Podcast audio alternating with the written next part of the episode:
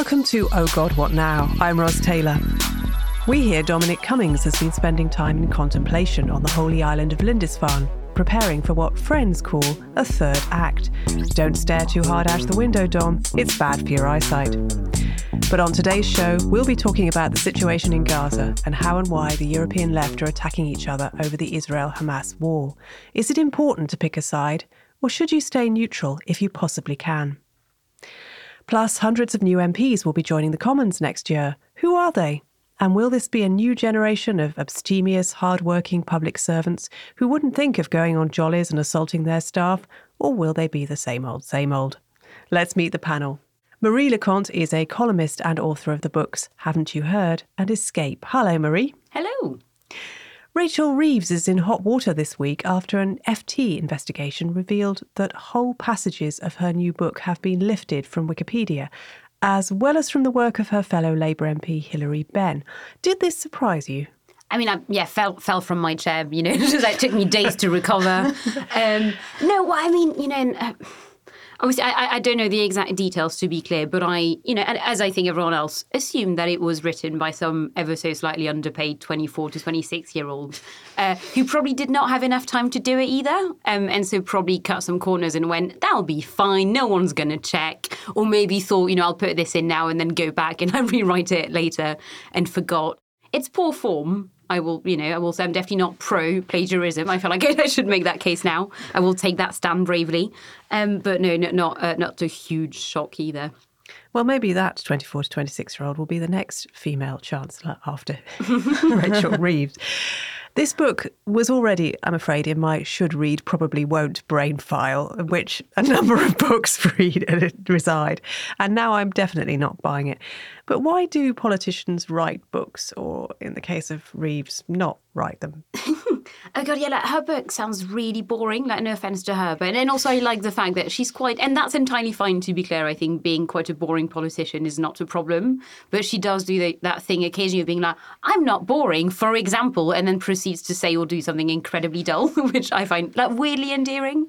To have a book launch but you know to, to be able to yeah, have the book launch and do a media cycle around it so you know do like you'll probably get a big interview out of it because interviewers like having a hook so you'll get to talk about your book um, and then you'll probably get to talk about it afterwards. You know, there's an end of the year, whatever list of political books. And uh, yeah, no, I, th- I, think they just do it for the attention, which, to be fair, is not unlike a lot of authors. Um, I actually want my chancellor to be boring. I, I'm not interested in exciting chancellors. But are any of these books ever any good? Have you ever read a book by a politician that was absorbing? So I, I, thought you were going to get, have you ever written an interesting book? and it's just like, no, I'm sorry to say, maybe one day. Um, I've I, I, I, don't I try because I really really enjoy reading and I don't really want Westminster to ruin that for me. Um so I tend to kind of avoid uh, most like, British political books. But so I, I don't know I think my rule of thumb is either either you write your memoirs if you're prepared to be entirely honest and also you've had an interesting career and an interesting life before that.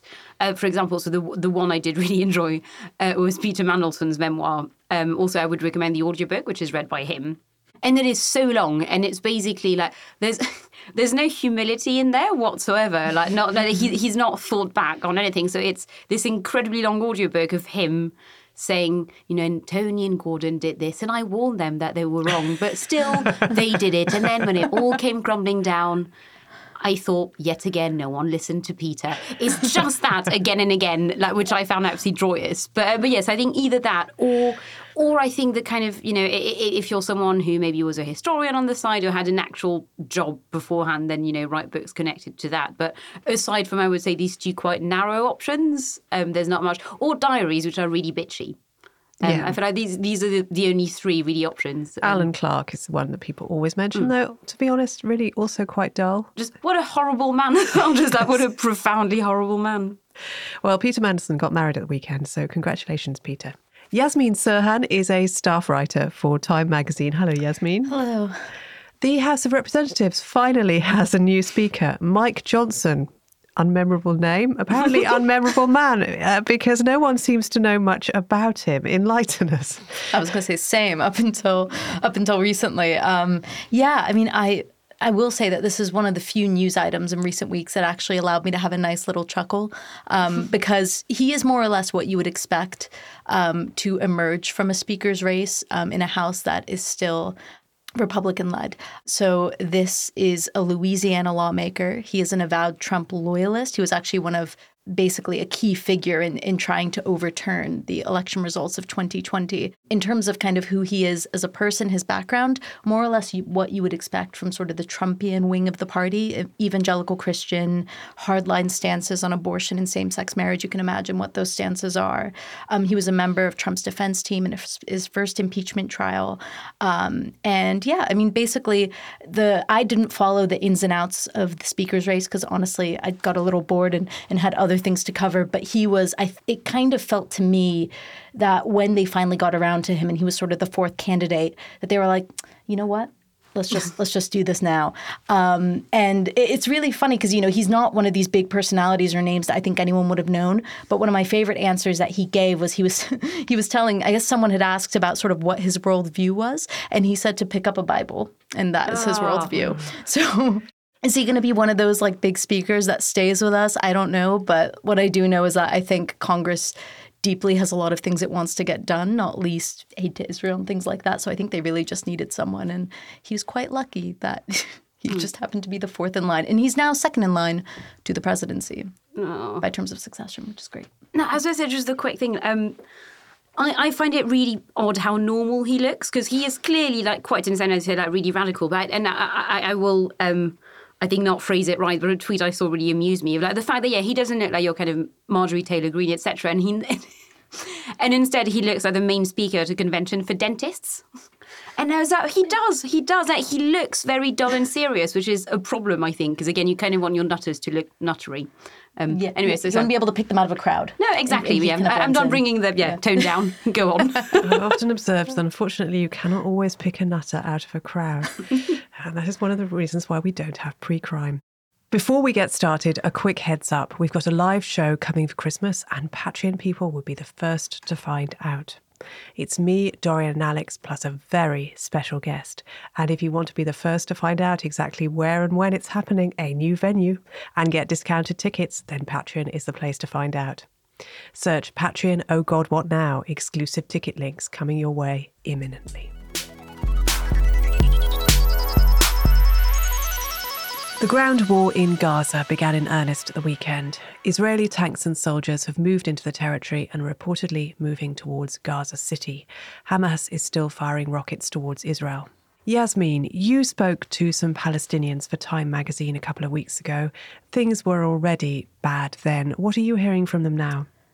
Um, honestly, mostly silence. Um, and that's not because they don't have anything to say. I imagine they have a lot to say, but you know, it was really difficult to reach these people even at I don't want to say the best of times, but in the past three weeks it's been really difficult, pretty much since the Israeli government laid their complete siege, which cut off, among other things, electricity to the strip. So this one 21 year old woman from Gaza that, that I managed to get on the phone eventually told me that she was basically using her neighbor's solar panels or car batteries to charge her phone.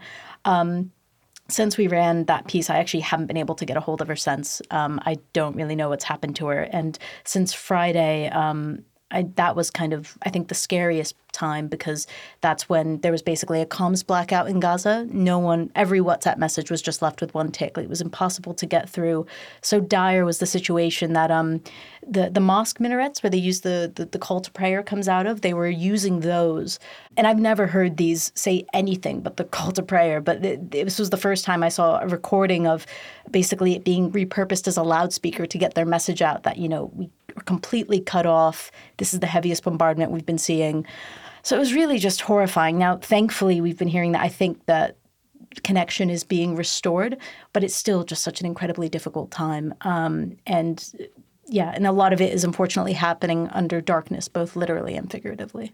You've been following the displacement of Palestinians, and that is not just within Gaza, but in the West Bank too. What is happening there, which we're not hearing much about? Yeah, it's basically what we're seeing is a concerted effort by Israeli settlers in the West Bank, of which there are some, I think, 700, 800,000, using kind of the cover of the war to intimidate and violently expel Palestinian families. um, from their communities and villages. I, should preface that this is not new. Um, we've been, uh, myself and, and many others to even greater extent, have been covering this throughout the year. We've been seeing an uptick in settler violence, unlike what we've seen in many, many years. Um, but there have been reports in recent days that have been really, really concerning. Um, they're coming from human rights groups like B'Tselem and others. Um, I'll just run rattle through some of them that I just got in my inbox this morning. Um, in the West Bank village of Susia, which has been experiencing a lot of this recently, settlers were threatening Palestinian residents there and basically told them if they do not leave within 24 hours, they will come back and kill them. Um, in Umm al which is which is quite close, this is all sort of in the Hebron area. Um, a group of masked Israeli reservists reportedly were invading Palestinian homes and assaulting them. Basically, told them that if they did not put an Israeli flag outside of their homes in 24 hours, they would come back and forcibly expel them. Um, elsewhere in the West Bank, we've been seeing very similar things with sol- soldiers and settlers, who I think to, to a lot, both observers and Palestinians there who have kind of become indiscernible from one another, have basically just been terrorizing and threatening them. And we've already seen, according to B'Tselem, that um, I believe eight communities, totaling around more than 400 Palestinians, have been forced out of their homes. Um, and this is just across the West Bank.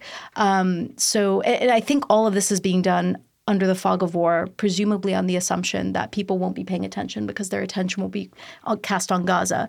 Um, and that's largely been true. We're seeing more coverage of it a bit, but what we're not seeing is any big reaction, um, particularly from from world leaders, because obviously they they've got their hands a bit full right now. But it's it's yeah, it's um it's pretty concerning.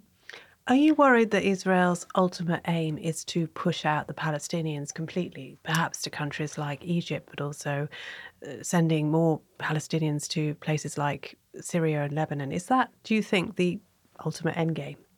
Uh, it's something I am concerned about. And, and I think what's important to note for people who are perhaps less familiar with this conflict is that this is kind of the perennial fear of, of Palestinians. Um, both within Palestine and across the diaspora, and not for without reason, um, because there is a lot of precedent. Um, but I mean, let's just say we're looking at what's been happening in the last three weeks within Israel, there have been calls for another Nakba, which, of course, is um, the Arabic word for catastrophe. It refers to the expulsion of 700,000 Palestinians um, in the war um, that ultimately led to Israel's creation. Um, there have been calls to flatten Gaza to make it uninhabitable. And there have been calls to, as you say, expel Palestinians um, to Egypt or, or to the Gulf or elsewhere. Um, and these are not fringe voices that are making these calls. These are Israeli ministers, they're members of Prime Minister Benjamin Netanyahu's own Likud party, and even former generals and like kind of senior officials. When these voices are coming out and, and they're saying that this is our intent, um, you kind of have to take them at their word. I should note it's not just Palestinians who are scared of this. Um, both Jordan and Egypt came out basically saying they're not going to play a hand in in the in the forced displacement of Palestinians from Gaza. Um, and you know, when I found it really interesting when people were reacting to Egypt's refusal to take them in as though it was this callous move. And I can completely understand how it was seen that way. But I think more fundamentally, Egypt cannot be seen to participate in that displacement because their people and the Palestinians generally would lose it. Um, so that's kind of something to understand. Simply put, um, it, it is a concern. I mean, yeah, it, it's a concern. How is President Biden handling this? Do you think he's having any impact on the Israelis' actions? I mean, so far he hasn't really been seen to curtail them. I think his administration explicitly said that they wouldn't be drawing any red lines, which to any observer listening, and certainly from kind of you know the Palestinian side of things, is a carte blanche to just carry on. Um, the one thing that I think is worth noting is that Biden actually, in a readout from, or in a recent post kind of detailing one of his recent conversations with President Sisi of Egypt, said that they had discussed, among other things, their commitment to ensuring that Palestinians in Gaza are not displaced to Egypt or to any other nation. So that concern that I just articulated has clearly had some cut through. Um, the question, however, is whether Biden could actually even prevent such a thing from happening. Um, it's become clear from the reporting that's come out since Friday that I think Biden was trying to dissuade Israel from doing a full scale ground invasion, but more of kind of a, a sort of surgical, quick thing. Um, and it doesn't seem, based on what we're seeing, like those calls have been heeded. So I'm, I'm not sure if he has the, the willingness or, or the power to curtail them in a significant way. Marie, more and more Labour MPs are calling for a ceasefire. The Scottish leader Anas Sarwar and Sadiq Khan, the Mayor of London, have also called for one. Keir Starmer, of course, is not. Talk us through the internal party politics of this, because Starmer's position reflects his determination not to tolerate any form of anti Semitism in the party, doesn't it? Uh, I, at risk of being cynical, I think that Keir Starmer's problem with this is that a lot of what he's been doing so far is going, what would Jeremy Corbyn do in this situation? Great, I will do the opposite. Which, again, to be fair to him, I think that's worked very well so far in many things. But no, it sort of felt, you know, especially when Keir Starmer was on LBC and at the beginning, you know, so he later apologised but refused uh, to condemn Israel withholding water and electricity from Gaza, stuff like that. That, that kind of seemed to me like a leader who assumed that, you know, oh, now the cranks are gone, then, you know, we can sort of do this sort of stuff without opposition and not really realizing the fact that actually it is, you know, like it's not, and, and I, I personally find it infuriating, you know, it, it's not cranky behavior to care about the livelihood of Palestinians. And also, I think, you know, there are lots of Muslims and people of Arab heritage in the party at any level, from Labour voters to members to councillors. Like, minute was it like over 20 of whom have now left the party, to MPs and even, you know, shadow frontbenchers, etc. So I think that they were clearly taken aback by the opposition they got internally to their quite hard line on what's going on. Um, and yeah, and, and I think that they're not fully backtracking, but I do think that though Starmer has been has has has been enforcing party kind of discipline with quite a firm hand so far in his leadership. This may be one of the issues where he just has to say, actually, you know what, if you feel strongly about this, I'm not going to stop you. You know, we do have a party line, but if you want to deviate from it, then you can. Because, you know, that there's been several stories about Shadow, even Shadow front benchers considering resigning from the front bench over this. So, I, yeah, I, I don't think they'd seen it coming because, and then that's a problem, I think, of the left everywhere. They kind of saw it through the lens of, but what does this mean for the left? Um, which is, is not always, um, you know, the, the best way in which to think about stuff, I think. Marie, a number of Labour councillors have quit because of its stance on the war. Is that adding to the pressure for Starmer to pick a side? Um, I do believe it is, and, and again, I think several people have threatened uh, resigning from the front bench. Um, so, so, it is very much, I think, an issue people feel incredibly strongly about, and it is, and you know, I will say it feels kind of part of a wider issue as well, where the Labour Party has been relying on Muslim votes for a very long time, and yet kind of ignoring it. You know, assuming that you know Muslims can't really go anywhere else. Um, and and and again, that's definitely I think been kind of like bubbling in the background for some time, and which, which is why I think you're seeing all these resignations and people going enough. Like it's it's kind of the last straw uh, rather than just like this one issue kind of out of nowhere. Um, but also I think yeah, like even from a cynical perspective, they should be aware of the fact that was it. So I think like three parliamentary seats uh, have a majority of Muslim voters, and uh, was it like you know a few dozen seats have like a large enough Muslim bloc that they could sway.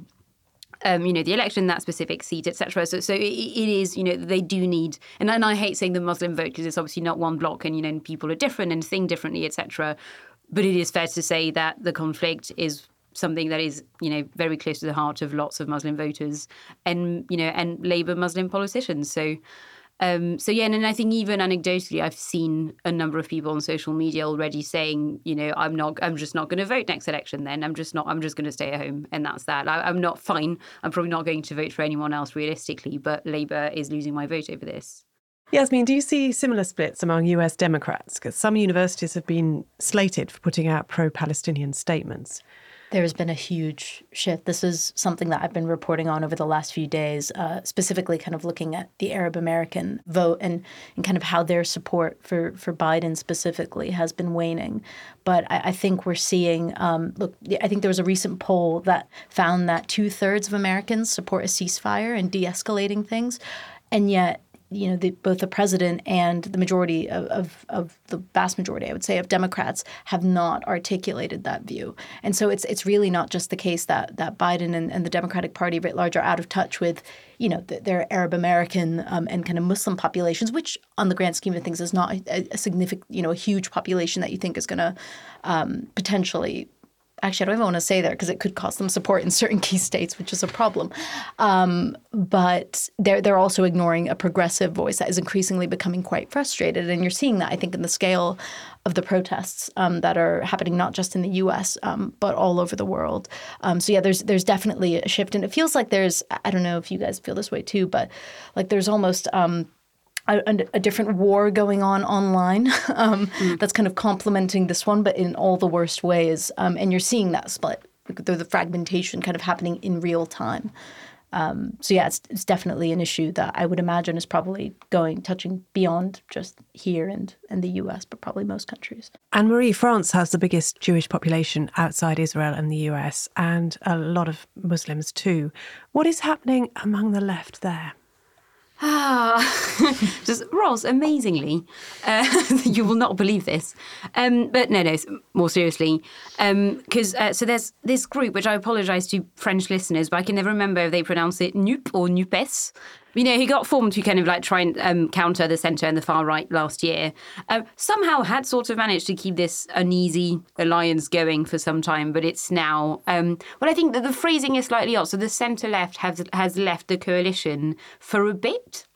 Um, it's one of, and it's not one of those I'm kind of like translating badly. Like it, it, the phrasing was very awkward. But anyway, so what happened is that again, I think um, slightly predictably. So Jean-Luc Mélenchon and his party, La France Insoumise, so the kind of far left bit of that coalition, uh, released a number of statements in which they kind of refused to explicitly blame Hamas for the terrorist attacks, uh, which the centre left said, okay, well, that's very obviously unacceptable. And then the France Insoumise, you know, refused to back down. And so, yeah, the centre left has left for now. So, so again, yeah, it, it is kind of the, yeah, slightly, like, it, it is the, yeah, the, the, the kind of, I think, obvious left split that's happened elsewhere as well with the kind of like cranky far left um, and the saner centre left, if you don't mind me editorialising slightly. I imagine none of this is bothering Emmanuel Macron very much, though. no. no. Yasmeen, we've all seen people on social media who argue that sitting on the fence about this war is a morally indefensible thing to do. But I see others saying that it's vital not to and that it's important to uh, to to be as neutral as possible. How are you handling these dilemmas yourself?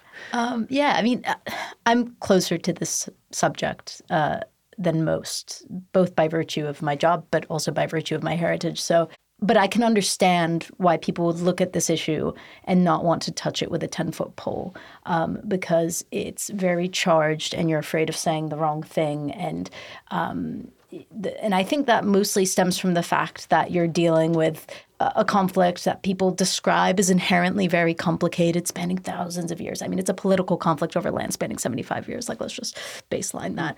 Um, to answer your question, I do think that is it is important for people to be paying attention, and, and I say that for two reasons, um, none of which have to do with with my own particular position or bias. The first being that are countries that both both the UK, but I think also fundamentally the US, um, are actively a part of this, um, both in supporting what is happening and being very engaged with what's happening, and and as a consequence, as our leaders are making decisions on on this uh, very seismic issue that has already seen thousands of innocent lives um, completely wiped out. Um, and, and I think off that basis, um, it's important that these leaders have a sense of where their populations stand on this issue, what matters to them, especially when it comes to things like humanitarian pauses and ceasefires.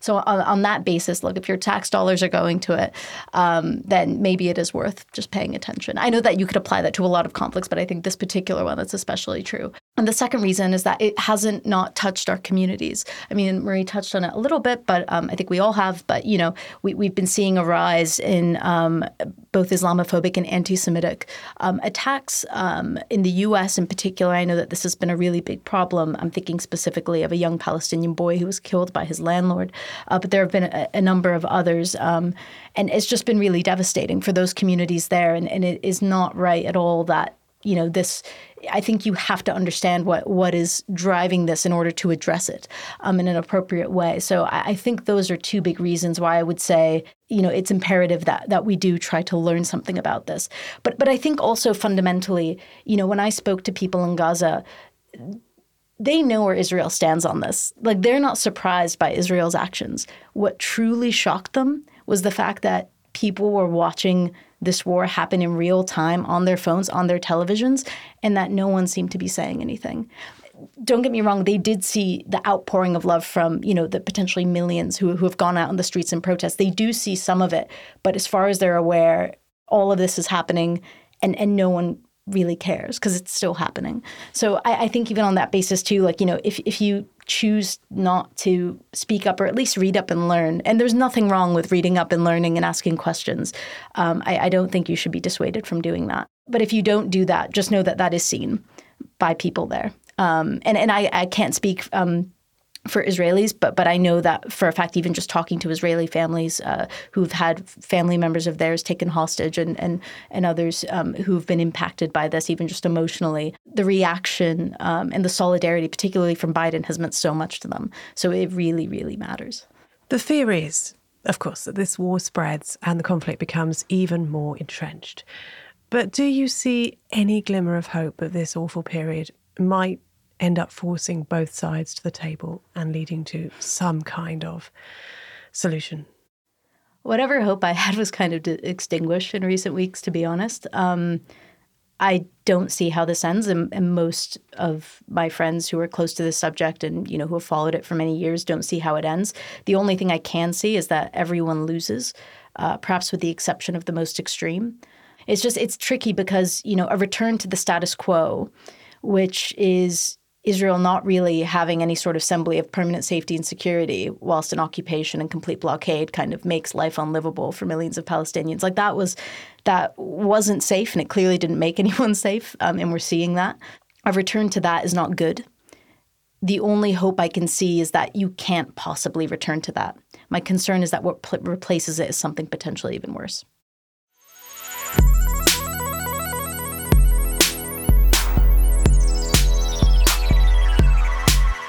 Next up, time to choose our hero and villain of the week. Marie, who is your hero of the week? Uh, well, I was worried it was a bit cliche, but um, Matthew Perry, um, because oh, I think that I mean, obviously, I think the death was a huge shock. Like I think it was to everyone else, but also I'd not. I have to confess, I had not really been aware of all the work he'd been doing around addictions and trying to help other addicts. You know, was it like opening up his old house as a kind of like sanctuary for recovering addicts, etc. Like, I, I didn't know he'd been doing all that, and I think that being that broken a person still spending so much of your time and money trying to help people in a way you can't help yourself is just incredibly beautiful um, so yeah here's to mm. matthew perry one of the things that struck me about that is how you know, normally with a sitcom that came out in the 90s, you would expect Gen, Gen X to be mourning Matthew Perry. But of course it isn't because Friends had a sort of second life among among um, Gen Z and uh, much younger people. And so it's people, multiple generations are very, very sad about the death of Matthew Perry. Mm. Who's your villain? Oh God, Tom Pursglove. Uh, he was a Minister of State, uh, and he went campaigning this weekend with Peter Bone, who's been suspended from the Commons uh, for allegedly bullying and sexually harassing his staff. And again, like, all of that came out very recently. Like th- there is no world in which he could have like either not found out about it or already forgotten. And yet, one leafleting with him, um, and obviously nothing's happened to him so far. Like Number Ten's not done or said anything, which is infuriating. Um, but yeah, so Tom Pursglove, just ugh. Mm.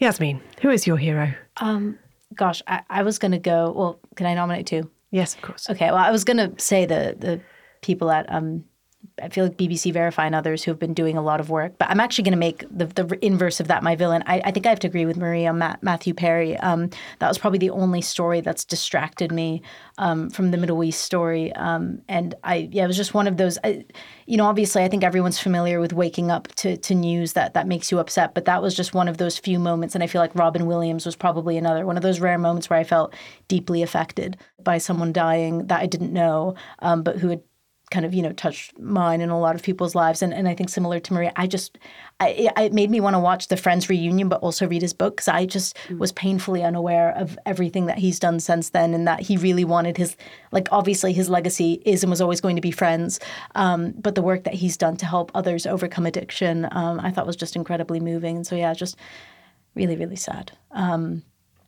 but my villain, which I guess is kind of the inverse of what my original hero is going to be, though I do insist that those people are none, nonetheless heroic, um, is kind of I know that this isn't a person, but it's kind of like AI and purveyors of disinformation generally and misinformation. Um, misinformation, of course, I, I, believe being unintentional, um, which basically means all of Twitter, um, and which is here is where I kind of caution people, um, including some of my you know friends and family, um, well meaning as they are, to really take every piece of information that you get both now and within the next several weeks with a grain of salt. Because, for example, uh, BBC Verified did this great um, sort of, they've been doing these great threads of sort of noting how they're spotting misinformation. And, and one such thing was an um, AI generated image of a man in Gaza carrying like four or five kids. Um, if you look at that image closely enough, you will see that it is impossible that he is carrying them all because he has like three on his back and like two and like you know, if you're giving someone sort of a piggyback ride, you have to be holding. Anyway, it's like you look at it, you look at it long enough, you're like, okay, yeah, this actually is a bit sus. But a lot of well-meaning people are sharing it, and and I think what most upsets me is there's no shortage of horrific photos that are hmm. real coming out of there. So why do we need to make them up? Oh, I've really hated the like emotional roller coaster of people posting something and then someone quote tweeting it to say, no, this is not from Gaza, and you're like, yay, that horrible picture is not true, and then it's like, it's actually from Syria in Yeah. 2012, and it's like, oh god, just oh, just so much human suffering in the world. Yeah, so my my villain is unfortunately just everyone who's inadvertently spread it. Not because I think you're bad people, but I think you are just contributing to this problem, and I may be among these. So let us be careful. Well, from those, I need to choose my hero, and it has to be Matthew Perry. You know, I think we can we can all agree. Um, villain. Uh, I think Twitter and, and AI. Um, There's actually November. If you feel so inclined, November is uh, being branded "No So November" by someone I can't remember who, who suggests you give up your social media. yes, yes, that's Marie's. will that's never Marie's log off. laugh. Yes, but it's only November, and you know you can go halfway. You can just do it for work. You can keep it off your phone and just on your laptop. There are ways of kind of minimum. No, okay. I don't are. think I've ever spent 24 hours without social media in my entire adult life. Right. Um, well, I was thinking that I'd just get off Twitter for November, and that would be really nice, Oh. and uh, that, that that would just make me so much happier. No, I respect you for that. Like, yeah, if I could, I would. Um, I gave up. I gave up Facebook ages ago because anyway, you know, Facebook's, Hmm. and I'm not on Instagram because no one's interested in looking at me or my life. Give me TikTok or give me death. Yeah, I was going to suggest it to my daughter, and I thought, no, no, no chance.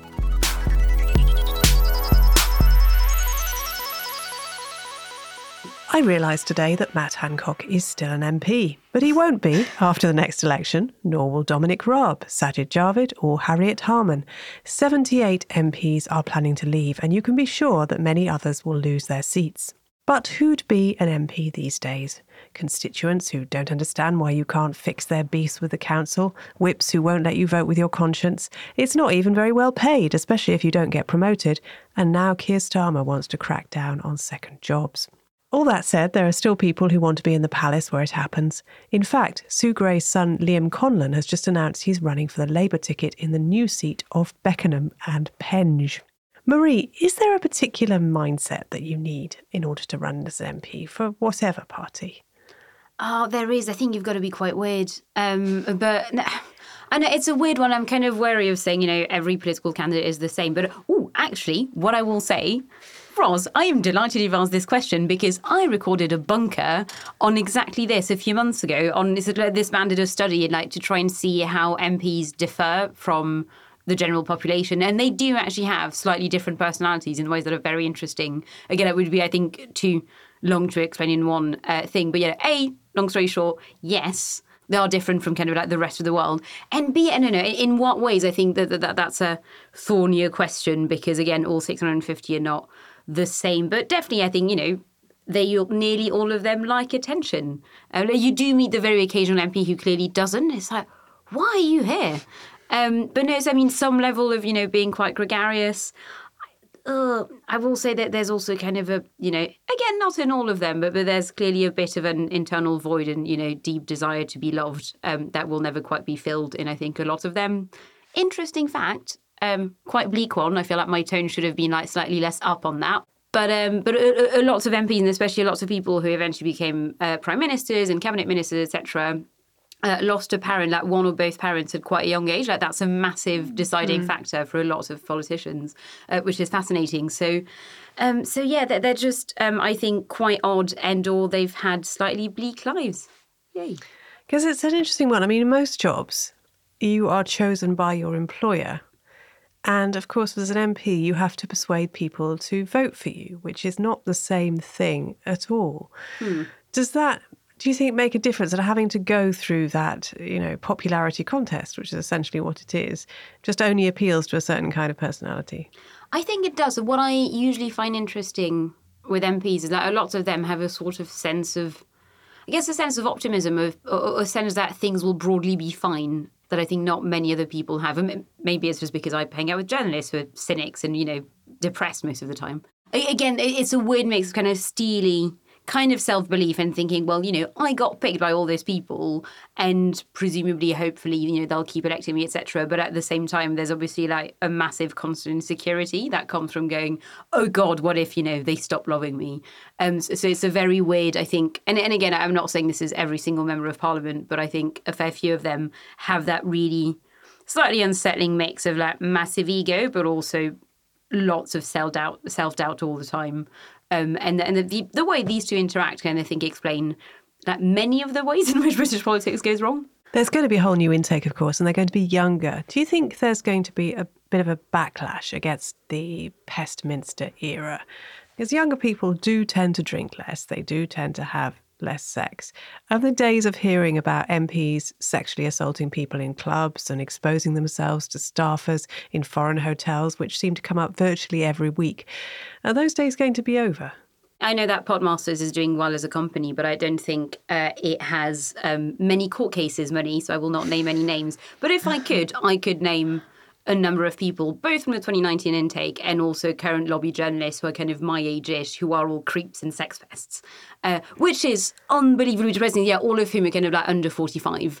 Uh, mm. So so far, the culture is not changing. So even people who've you know come into Westminster in that whatever job over the past few years, you know, th- th- there's still a faction of creeps within that. So will it change? Maybe, but but I'm not. And, and I think I, I've actually found that acutely depressing. That whatever I've heard specifically allegations or stories um, against people who are kind of like in their 30s because you know because it, it, just feels that things will never change so no I, I regret to say I don't think it'll be stamped out entirely. I, I do think so. I think you'll lose the kind of.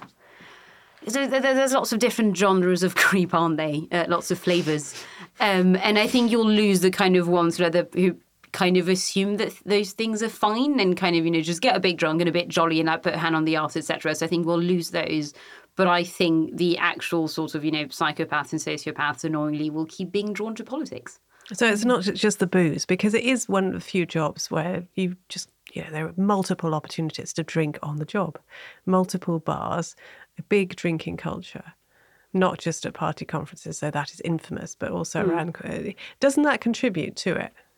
It's oh god. I mean, that that's an entirely different episode. I think yes and no because it's so embedded in the culture. So I think I don't know if you're like referring to the bar specifically, let's say in the Commons. I'm maybe controversially in favour of them still existing because I think the only other option is that MPs end up holding drinks in their offices, which they did. And, and we know that's what would happen because that's exactly what they did during the pandemic. You know, when, you know, mm. the kind of like semi lockdowns and the bars were still closed, what happened is that MPs just had drinks in their offices, which they kind of did anyway beforehand. And that stuff is, I think, a lot worse because you don't have you know journalists kind of hanging around bar staff etc so i think you know people will keep drinking anyway i'd rather they did in a place where they're seen mm. um, but no so i'm um, th- there may be another podcast coming your way at some point on this very topic um, but no, the, the, short answer is that I, I am quite. I, I, do think things will get better, but I'm quite pessimistic in terms of like things getting so good that you know we managed to get rid of all the sex fests. Have you been following the new candidates and particularly the new Tory candidates? Because you have to be an optimist, really, to run as a Tory candidate. I feel on the next election. Is there anybody in you know in particular, their particular personalities that you've noticed who could be the, oh God, the stars of the future or prime minister in 20, 30 years' time? So actually, yes. I mean, I, I, have been following it for my sins, and also because Michael Crick tweets about it a lot, which makes it easier to follow there's a mix of both, but I, I would say that uh, so lots of the people who've been selected by the Conservative Party so far have been like overwhelmingly local candidates. So they're people who are councillors in the area, kind of like super councillors who'd been there for quite a long time, or maybe like leaders of the council, etc. I think a lot of people who are kind of former special advisors, etc., kind of more Westminster Tories, like, a lot of them have struggled to get selected because uh, local associations are just staying this time very local. But that being said, like they've got they've got a few interesting names coming through because we've got so Nick Timothy has been selected, the former Theresa May advisor. Then you've got Rupert Harrison, who's uh, quite an interesting chap. He uh, was chief of staff to George Osborne and then chair of the Council of Economic Advisors, um, and generally kind of known to be incredibly clever. Um, so he'll be an interesting one if he wins. Uh, then on the right of the party, we've got Katie Lam, uh, who's actually, I would say, a fascinating character. So she used to be a VP at Goldman Sachs, is currently a special advisor to Suella Braverman, which is not really what you'd expect from that vibe, and also a lyricist and scriptwriter, including for the West End, and uh, award winning.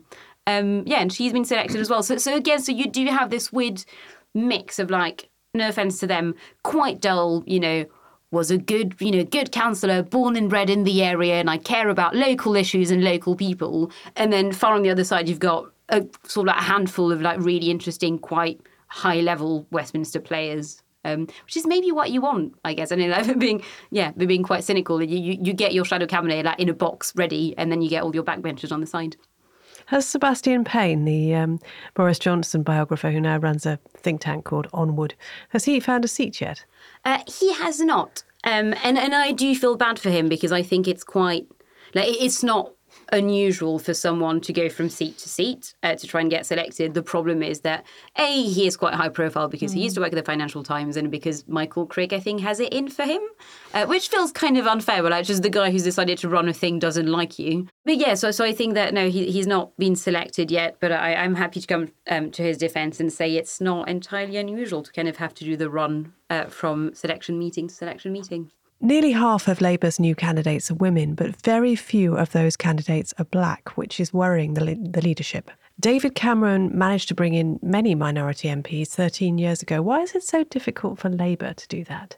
we know that Cameron made a concerted effort to address the issue of diversity within the party, um, primarily by introducing this priority, I think A list it was called, um, of, of, female and ethnic minority candidates to be selected, um, many for these safe conservative seats, which I think is quite key. Um, it's my understanding from the past reporting that I've done um, on this subject that Labor has. I mean, I don't want to say that Labor, you know, is. It's not that Labor MPs aren't representative. I think half of them, if I'm not mistaken, are women, um, compared to a quarter of, of conservative MPs. I don't think, you know, if you look at Labour's front bench, um, it, it is not diverse as it probably could be given um, the diversity w- within the party. But I know another issue that was kind of raised when I was reporting on this um, around the time of um, one of the many Tory leadership contests that we've had um, in recent years is that, um, you know, Labour would often, whereas Cameron was prioritizing many safe seats um, for these underrepresented uh, underrepresented candidates that labor would often just run them in constituencies where they thought they would win i.e constituencies with um, th- that had um, greater diversity um, racial or otherwise um, so yeah, I, I, think it's just uh, for me. I think it's more you know if if you have that representation up top, um, I think that's quite that's something that we haven't seen, and we haven't seen it in the labor leadership as well. Frankly, I mean, we haven't had a woman. Um, it's mostly just been white men. Yasmeen, gender and heritage aside, what kinds of MPs do we need more of? Oh God. um, you know, the, the ones that have always really impressed me um, and and this kind of just goes for politicians generally are you know whilst it's amazing to see career politicians who have a lot of experience. I, think the politicians who have experience outside of politics um, and this isn't me starting to like talk about Keir Starmer or anything. It's more like, um, crucially, um, it's it's more like you know if they were a doctor or if they were a lawyer or if they you know or worked in their communities, you know, had any sort of experience. I think because I feel like a that kind of grounds you a bit. Probably you're not, you know, mm. uh, you can't be quite as I think self-absorbed or. Um, kind of inter- if, if, if you've perhaps had that background, which isn't to say that I don't think a lot of these young MPs who, who are coming into the Commons um, that that that's not a good thing. In fact, I, I, think it is in terms of just breaking it up. I think probably the best rule of thumb is they should not all be the same. They should not all have mm. all gone to the same university. Um, they should not all sound the same or look the same. They should not all have worked for an MP themselves yes. or been some kind of advisor or I, worked in a think tank. Exactly. And I, and I think that that also is then going to pay dividends later on because I think something that I find so interesting, particularly about the UK system, and I will not pretend to say that I think the U.S. system is better when it comes to um, kind of pickering the secretaries for various things. Because, um, but I, I know that you know it would be great if if you had a minister for a topic who who knew it not just because they got the job yesterday and suddenly have to learn very much and just rely on civil servants who know it backwards and forwards. Though invariably that ends up being a case when you have reshuffles. But it, it would be great if they kind of came with some of their own sort of background experience and insight. Um, and of course, can you learn on the job? Yes, but but I think there is something quite great about having people come into politics who are driven to go into politics because they've spent a many number of years working in certain fields and feel like I know how I can implement this in a positive way. And when I say this is what needs to change, I know it because I actually lived it. So that would be my vote. Fewer journalists. I'm kidding.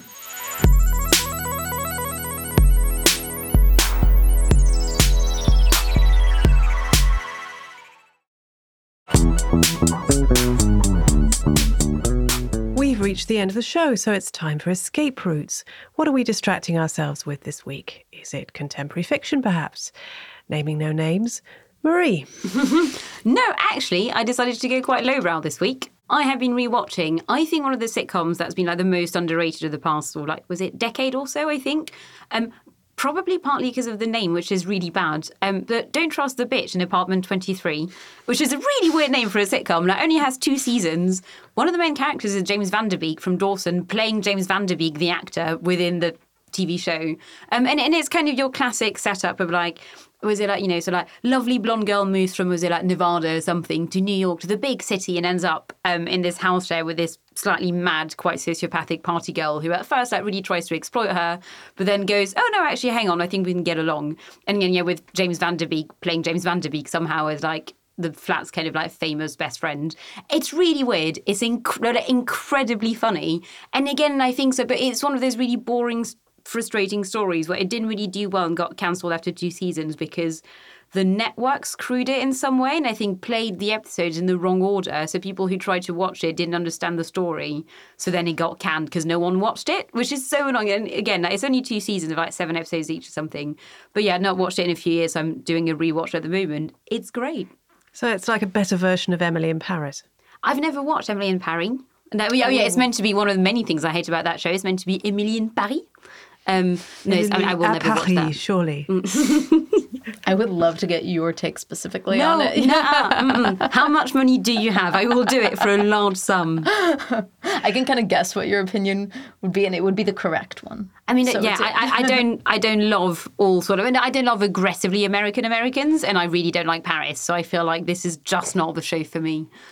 yeah, yeah, yeah. Well, speaking of France, yeah, my distraction was going to France for a few days, which I always enjoy. Uh, but this time I managed to eat a lot of fish because I was by the sea and that was lovely. Though uh, my husband, um, when I told him that I had some really delicious octopus mixed with passion fruit, which really was delicious, said, "Oh, I'm not sure. I'm not sure we should be eating octopus. It's just they're just too intelligent." I was like, "Okay, okay, okay. I'm sorry. Are I'm you doing sorry." eugenics for animals? Just like doing a tiny little IQ test, and then be like, nope, fine. yeah, no, so no more octopus for me now. But um, it, it also struck me: why is it? Why is it that in France a very good glass of wine costs literally the same as a glass of fizzy water? How can that be? The food is just as expensive, if not more expensive, than it is here, but the booze so cheap. I, don't, don't don't get me started. I just Yasmeen, what have you been up to? I've be, been very bad at escaping the news in recent weeks because I usually go to TikTok to scroll when I want to do that, and um, because it's very highbrow of me. Um, and unfortunately, now even TikTok isn't safe.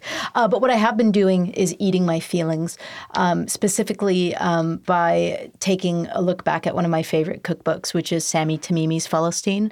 Um, Sammy Tamimi being um, a business partner with um, Yotam Ottolenghi, um, whose cookbooks are well known and very good.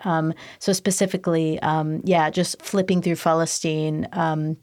Wishing I was better at cooking than I am, but settling on making lemon za'atar chicken because it is A, easy, and B, delicious. So I would recommend people try it. Um, it's very, very good and very easy to do. It is. Do you grill it? I just, yeah, just put it in the, well, actually, I think we just put it on fan, but sometimes we'll grill it at the very end, um, not on a barbecue because London flat life, but um, sometimes we'll put it under the grill. It's just, it's just delicious. And if you make it with, um, the the rice with vermicelli noodles. Um, I know what we call Oh, it in Arabic, that. but Yeah, it's yeah. my favorite. Um, Is just goes down a treat. And that's the end of the Tuesday edition of Oh God, What Now? Thank you, Marie Le Conte Thank you. and Yasmeen Serhan. Thanks. Oh God, What Now will be back on Friday or Thursday if you're a Patreon backer. Thanks for listening to Oh God, What Now? See you next time.